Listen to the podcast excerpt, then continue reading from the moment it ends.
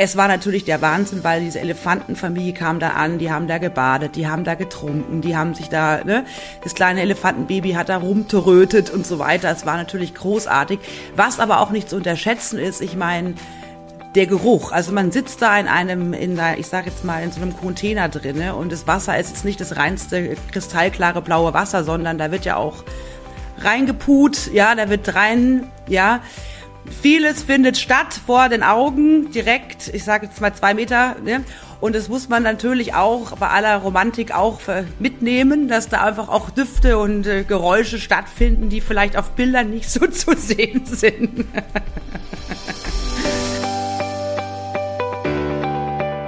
Ja, wir begeben uns heute in die Republik Botswana. Herzlich willkommen zum Windrose Luxusreisen Podcast. Mein Name ist Dominik Hoffmann und mir zugeschaltet sind Luxusreisen-Expertin Lara. Und schön, dass sie wieder mal da ist, Windrose Reisedesignerin Verena. Hallo. Hallo ihr beiden. Hi. Verena, wirklich toll, dass du wieder da bist. Du bist Produktmanagerin im Team Afrika und Arabien. Es geht heute für uns nach Botswana.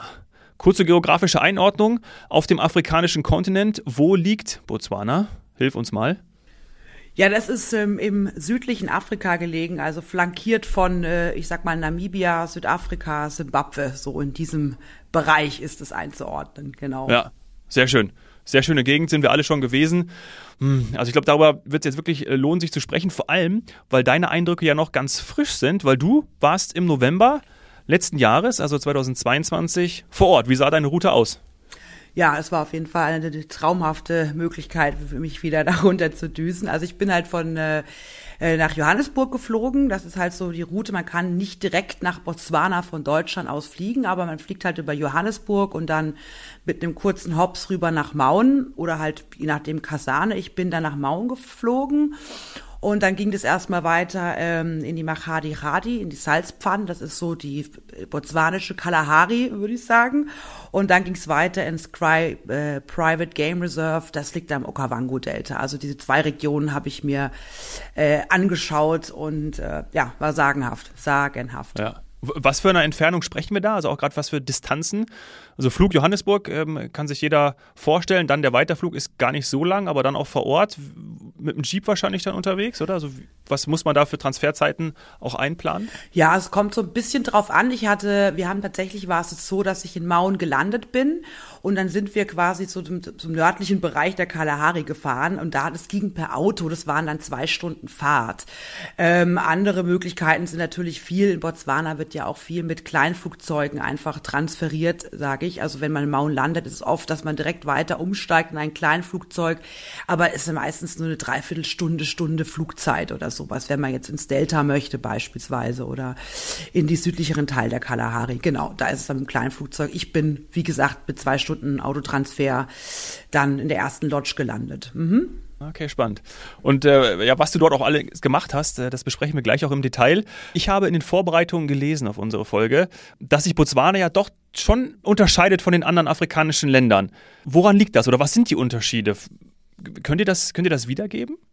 Verena, mag, wenn du Anfang machst? Ja, ähm, äh, gern. Also ich finde, Botswana ist schon einfach auch bei unseren Gästen und so beliebt wie jemand, der auf exklusive Safari-Erlebnisse einfach einen großen Wert legt. Ja, Botswana ist so recht hochpreisig, aber das liegt auch daran, dass es einfach eine begrenzte Anzahl an Lodges gibt. Das macht es natürlich einfach auch exklusiver, das ganze Safari-Erlebnis, weil man jetzt in einem Reservat jetzt nicht zehn Lodges hat, sondern beispielsweise nur drei. Dann reduziert sich natürlich auch die, die Anzahl der Fahrzeuge, die da unterwegs sind. Und deswegen, wenn man da eine tolle Tiersichtung hat, dann stehen da jetzt nicht zehn Autos drumherum, sondern vielleicht maximal drei. Ja, also so machen macht es dann schon aus. Und vor allem das Design von den Lodges ist wirklich outstanding da teilweise in, äh, in Botswana. Also da sucht seine, seinesgleichen schon. Das ist schon äh, einzigartig da unten. Also es ist wirklich High Level. Ne? Also Lara, das was wir haben ja auch schon alle ähm, gerade Safaris auch gemacht und man kennt ja auch dann wirklich entsprechend äh, auch die, die Möglichkeiten mit, mit, den, mit den Jeeps, mit den, mit den, die, die dann von den Rangern ähm, geleitet werden, zu Tiersichtungen hinzufahren und ähm, dass das entsprechend auch so vonstatten geht, dass man ja die Tiere auch in ihrem in ihrer natürlichen Umgebung nicht nicht nervt, nicht stört. Ähm, das heißt, Botswana ist dann auch nochmal äh, einfach auch darauf ausgerichtet, dass einfach auch nicht so viel Tourismus auf einen Fleck, also Massentourismus schon mal, schon mal gar nicht, vonstatten geht, ne? sondern dass man das wirklich auch in einem kleineren, geschützteren und dadurch auch exklusiveren Umfeld hat. Ja, definitiv. Ähm, also ich glaube, viele Menschen unterschätzen das. Die, die normale Safari, gerade auch in den öffentlichen ähm, Nationalparks, die eben keine Private Reserves sind, da ist es tatsächlich oft so, was Verena gerade auch sagte, da stehen dann zehn Jeeps um einen Löwen rum. Ähm, das stört nicht nur das Flair, wenn man da ist. Es ist auch unmöglich, dann tolle Fotos zu machen, weil man im Hintergrund immer die äh, anderen Gäste hat. Ähm, und äh, was ich halt auch sagen muss, ähm, dass die, diese exklusiven Lodges in Botswana es tatsächlich mittlerweile so gut drauf haben, dass jeder ein tolles Erlebnis hat. Das fängt an bei so Kleinigkeiten wie, dass es in diesen Jeeps keine Mittelsitze mehr gibt. Jeder hat ein Fenster, in Anführungszeichen Platz, es sind keine Fenster drin, aber jeder sitzt am Rand. Ja. Und ähm, das ist tatsächlich auch oft so, dass die, äh, die Ranger das äh, Auto so ein bisschen hin und her buxieren, dass jeder mal so steht, dass er wirklich das perfekte Foto machen kann. Ähm, und das klingt jetzt wie eine Kleinigkeit, aber das macht vor Ort ganz, ganz viel aus. Ob du immer die Nase von einem anderen damit drin hast oder ob du wirklich selber mal nichts zwischen dir und dem Löwen hast. ja. Manchmal würde ich mir dann vielleicht den Mittelplatz dann doch wieder wünschen, aber ich hatte das tatsächlich mal, dass der Löwe dann auf einmal auf uns zugekommen ist und ist einfach ganz genüsslich an uns vorbeimarschiert. So, ich bin, ich der ist an meiner Seite vorbeigegangen und wir hatten Mittelplatz und äh, alle sind dann ein bisschen weiter nach links gegangen und ich bin dann auch weiter nach links. Und ich gedacht habe, ja, aber er hat, er hat uns noch nicht mal eines Blickes gewürdigt. Er ist einfach ganz normal, hat ein bisschen Spaziergang gemacht, aber so nah, also ich war wirklich ja, anderthalb Meter dann von mir entfernt. Die sind ganz schön groß aus der Nähe, ne? Wir werden immer größer. nee, das ist schon, äh, Ah, geil. Na gut, aber verstehe ich, ja klar. Und ist natürlich dann für das, für, ja, für das Tierwohl auch, auch extrem wichtig. Ne? Also schon, schon nochmal bedeutend anders dann in Botswana das zu erleben, als dann in anderen afrikanischen Ländern. Okay, ja, spannend. Verena, was sind, äh, was, lass uns in deine Erfahrung reingehen, die du im November gemacht hast. Du hast ja gerade schon äh, ein bisschen was, bisschen was gesagt. Äh, nimm uns gerne mit. Ja, also der vielleicht von vornherein mal sozusagen, natürlich ist der November jetzt nicht der optimalste Zeitraum irgendwie vor Botswana, weil es halt natürlich Regenzeit ist. Das heißt, der Busch ist halt auch recht grün und dick und das heißt, die Sichtungen sind etwas eingeschränkter, aber trotzdem waren die Erlebnisse ähm, einfach sagenhaft, vor allem, weil ich jetzt auch mal so Kalahari äh, Erlebnisse mitnehmen konnte. Also, dass man einfach diese Salzpfannen der Mahadi Hadi, was ich vorhin erwähnt habe, es ist halt ein Nationalpark am Rande mhm. der Kalahari. Und es sind natürlich ganz andere ähm, Aktivitäten, die wir da gemacht haben, beziehungsweise andere Art von Tiersichtungen. Also wir waren beispielsweise durch sehr plattes Land ähm, und haben da, was ich sagenhaft fand, eine mit Erdmännchen eine Wanderung gemacht. Also wir sind sehr früh morgens um fünf ähm, dann losgefahren und die Ranger wüssten natürlich auch ungefähr, wo diese Familie von Erdmännchen halt irgendwie sich verbuddelt haben. Wir leben ja da unten im Höhlensystem, aber wissen auch ungefähr, wann die aufstehen. Also haben wir da eine halbe Stunde vor dem Loch gewartet. Und die Chefin, es war tatsächlich äh, eine Chefin von diesem Erdmännchen-Clan, die halt immer wieder rausgespäht hat und geguckt hat, okay, so, ne, ist die Lage hier sicher? Und ich meine, die sind natürlich auch an Menschen so ein bisschen gewöhnt. Und als sie es als sicher empfunden hat, ist sie dann rausgekommen mit ihrem ganzen Clan. Dann sind wir so eineinhalb Stunden mit denen mitgewandert. Also die haben Essen gesucht, die an Kebern geknabbert und die Kleinen haben halt richtig viel Lärm, Ratz gemacht, weil die halt Hunger hatten, wie so kleine Lebewesen ja sind. Und ähm, das war einfach unfassbar entspannend. Es war natürlich auch wahnsinnig witzig. Also diese Tiere sind so unterhaltsam und da mal so ein bisschen mitzuwandern Ach. durch den Busch. Und sie haben uns dann auch, was natürlich, was wir alle so ein bisschen gehofft haben, aber äh, sie haben uns dann tatsächlich auch genutzt als Aussichtsturm. Also ich hatte dann auch ein Erdmännchen ähm, auf meinem Kopf sitzen. Nein. Ich, ich, bin ja auch, ich bin erstaunliche ein Meter, knapp ein Meter äh, 78 groß. Es ist natürlich ein optimaler Aussichtspunkt für den ja. Kleinen gewesen. Und so saß der halt da und hat halt, äh, ich habe versucht, ein Selfie zu machen, das ist mir mehr oder weniger geglückt. Das Bild würde ich so gern sehen. Es war aber trotzdem halt ein, natürlich ein mega Spaß. Also ich meine ah, ja. auch gerade Botswana, wir können uns über die großen Big Five unterhalten, aber die kleinen Tiere machen natürlich auch super Spaß. Also ja. das war so, würde ich mal sagen, mein persönliches Highlight, die Erdmännchenwanderung. Ja. Ihr stellt euch mal vor, die unterhalten sich ja auch äh, untereinander, ne? Und die und würde man so wie bei äh, guck mal, wer da spricht, ne? Würde dann irgendwie Ja. nicht nicht die, die, die, du hast dann diese Stimmen von den jetzt gehe ich auch mal ja gut, gehe ich jetzt mal auf hier drauf. Ja, hier Aussichtsturm. Ja, ist der wohl. Ja. ja klar, der hat dann runtergefunkt, ja. Okay, ich sehe Ja. da drüben jetzt eine große. Anzahl an Mistkäfern, da müssen wir rüber. So, Ja. Ne? Kommando weiter rüber. Ja. Ja. Äh, Genial.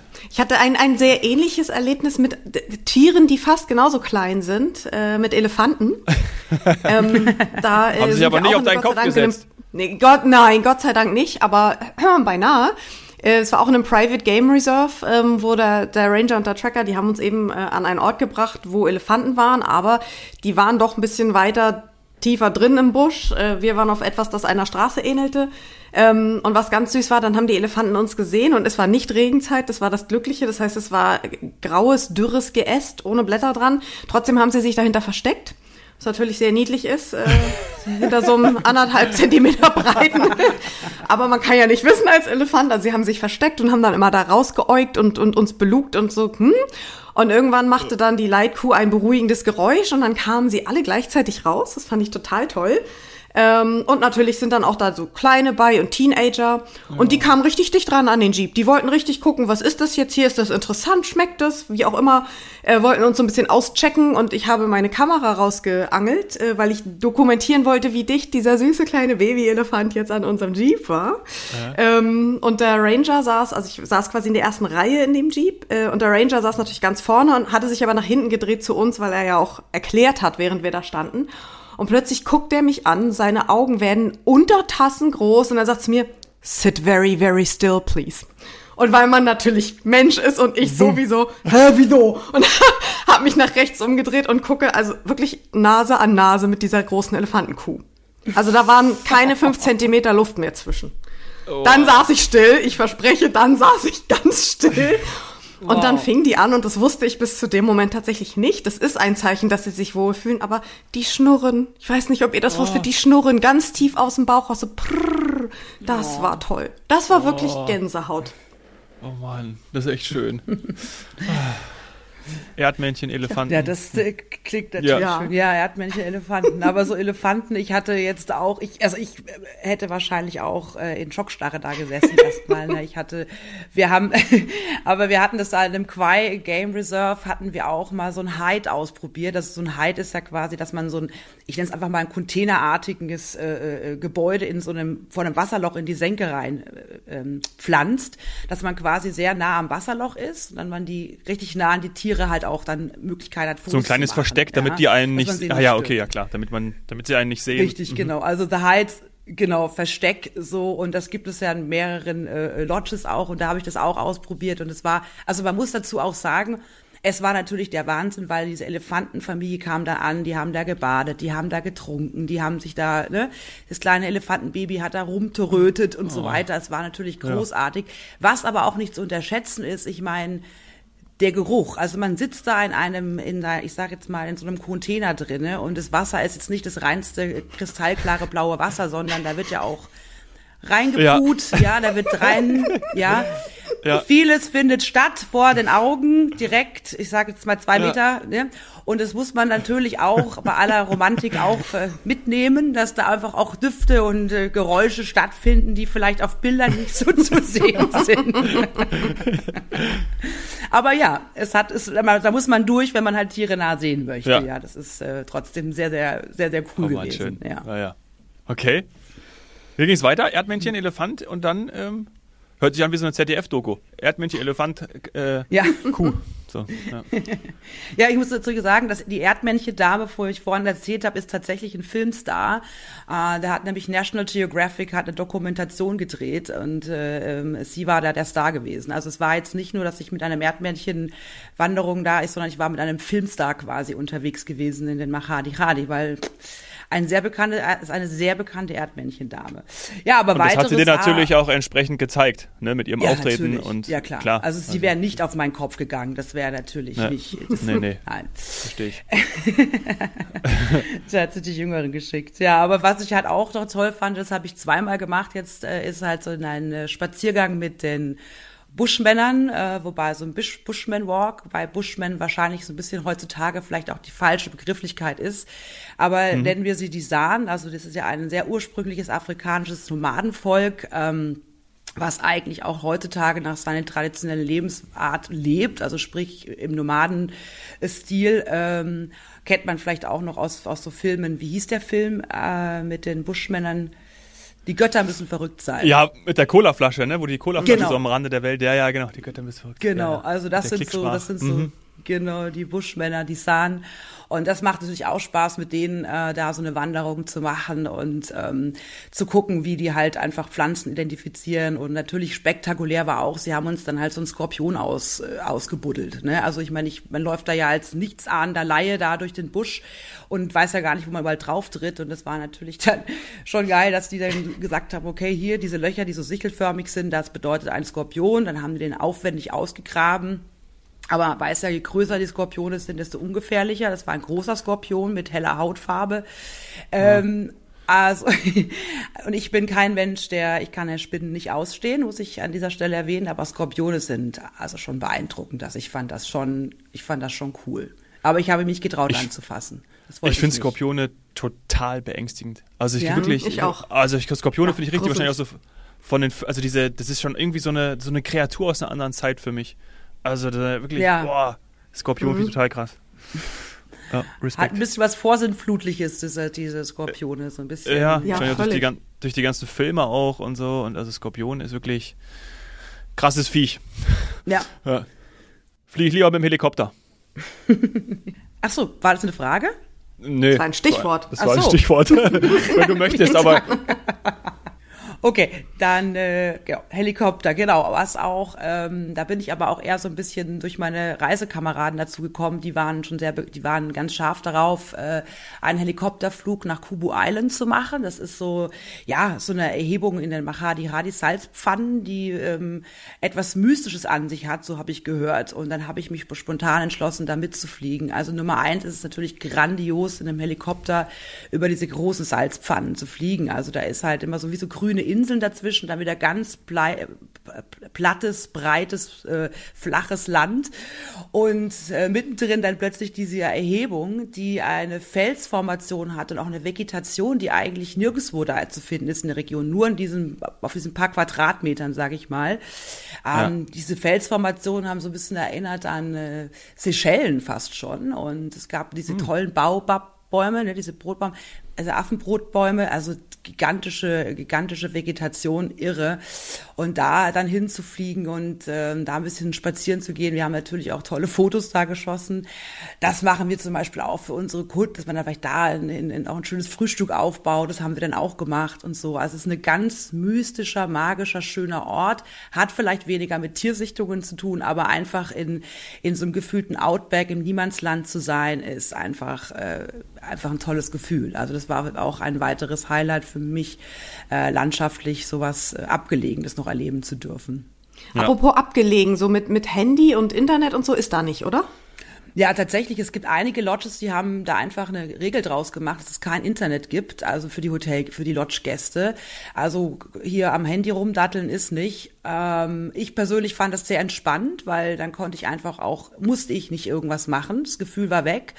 Aber ich habe gehört, es gibt auch die einen oder anderen Gäste, die dann einfach sofort abgereist sind, weil es für sie nicht in Frage kommt, in einem in einer Lodge zu sein ohne Internet, was ich auch na gut, es ist halt eine bisschen, ne? Ich finde es total komisch. Warum sollte ich da abreisen? Das ist doch trotzdem toll. Ich kann ja trotzdem. Ich kenne nur einen einzigen Grund. Und das ist natürlich, weil ich vor Ort eine Podcastaufnahme mit dir machen möchte. Ja, da musst du natürlich irgendwie Internet haben. Das wäre der einzige Grund. Der einzige. Aber es gibt, ich habe ich hab, ja, ich hab eine Lösung. Wir müssen einfach alle drei vor Ort sein. Das ist noch besser. Ja, dann äh, ja. müssen wir nicht einen zuschalten. Ich bin es dabei. Gibt, ja. Ich gehe auch dabei. Es gibt keine andere Lösung dafür. Genau. Wir müssen einfach live genau. vor Ort dabei sein. Ja. Ja. Ja, Leute, ich finde es total geil, also Digital Detox da zu machen mal. Also ist man ja eigentlich auch, wie du auch sagst, Lara, ist ja eigentlich auch schon ein bisschen also nicht nur, nicht nur üblich, aber man kann es auf jeden Fall erwarten, weil es ja auch die Umgebung dafür ist. Aber gut. Ja. Aber, aber totaler Luxus, oder? Ja. Also ich finde das auch toll, wenn man einfach mal sagt, weißt du was, und dich kann gar keiner anrufen. Super, mega. Ja. Na, und was man natürlich auch sagen muss, ist ja, dass du vor Ort auch diese, diese Atmosphäre hast. Du bist umsorgt, ne? Also das ist ja wirklich auch toll, in so einer Lodge zu sein. Alle, die mal da waren, ich kenne niemanden, der da irgendwie gesagt hat, äh, oh Gott, hat es mir überhaupt nicht gefallen, sondern äh, du kommst an, du wirst, äh, ja, du wirst wirklich umsorgt. Also das ist wie so eine Familie äh, von morgens bis abends, von der ersten Ausfahrt, ne? Und dann auch kommst du wieder, dann Frühstück und dann hast du vielleicht noch einen, irgendwie, weiß nicht, eine Massage oder was auch immer oder gehst zum Pool und ähm, ja, dann, dann sitzt du am Abend nochmal zusammen äh, und Lagerfeuer. Und oft ist es ja auch so, dass du, als wir das mal gemacht haben, dann hast du nicht an einem Einzeltisch gesessen, sondern warst an einer Richtig. großen Tafel. Mhm. Das fand ich total geil. Richtig, ja. Ach, schön, also ja. da ist es auch ein Unterschied. So, es gibt halt einige Lodges, die, also die machen, also was ich sehr gerne mag, ist eben dieses familiäre Atmosphäre in Lodges. Das war auch outstanding in Botswana. Einfach die, die Botswana People sind einfach wunderbare Gastgeber und ähm, haben so was Feinfühliges und so was Nettes an sich. Also es hat so viel Spaß gemacht. Und es gibt eben das Konzept, dass man so diesen Familientisch hat, dass, wie gesagt, alle zusammen Abendessen und auch ähm, die Ranger und das Personal mit dabei sitzt. Oder es gibt natürlich dann auch Lodges, wo das halt wirklich jeder Gast hat seinen eigenen Tisch. Ne? Also es ist auch, man muss auch verstehen, dass nicht jeder Gast dieses Familienkonzept mag oder auch andersrum. Ne? Das ist halt so ja. ein bisschen. Aber auch das muss man vorab den, mit den Gästen auch besprechen und sagen, okay, welches Konzept sie da lieber möchten, weil wie gesagt, das ist, äh, ich find's toll, weil man dann viel mehr auch übers Land über die Leute erfährt, nochmal zusätzlich beim Abendessen. Und ähm, ja, aber natürlich, wenn man mit seinem Partner da ist, wenn man vielleicht auch ein romantisches Dinner haben möchte, dann kann man das auch ja. zu zweit genießen, genau. Mhm. Ja. Genau, dann soll man noch im Zimmer bleiben. Nein, Quatsch. Ähm, aber dafür bist du ja auch da, ne? Also deswegen soll man auch äh, im Idealfall im Vorfeld mit dir und deinen Kolleginnen und Kollegen sprechen. Ähm, und äh, ich glaube, dann kann man das ja auch entsprechend im Vorfeld, wie sagt man es mal so schön, Planung ist alles, kann man alles vorbereiten und dann weiß man auch, wo man hinkommt. Ne? Ganz genau. Das ist der absolute Mehrwert des Reiseberaters, äh, dass man äh, den Kunden zu, mit dem richtigen Produkt verheiratet, sozusagen, mit dem richtigen Hotel. Ja, richtig. Genau. Das ist genau. auch ein gutes Stichwort. Mhm. Jetzt haben wir über Botswana gesprochen, aber es gibt natürlich auch noch andere afrikanische Schönheiten, die man bereisen kann. Und ähm, deswegen gerne auch da mal, ähm, ja, mal uns anschreiben und auch ähm, Wünsche äußern, was wir als nächstes Mal mit reinnehmen können. Und ähm, dann machen wir das, ne, Verena? Also dann. Ja, sehr gerne. Also jede Frage über Afrika, äh, die beantworte ich sehr gerne. Ja. Wunderbar. Podcast.windrose.de ist dafür die Adresse und dann hören wir uns bestimmt zu einem anderen Thema bald wieder. Herzlichen Dank, Verena und Lara. Danke sehr. Dankeschön.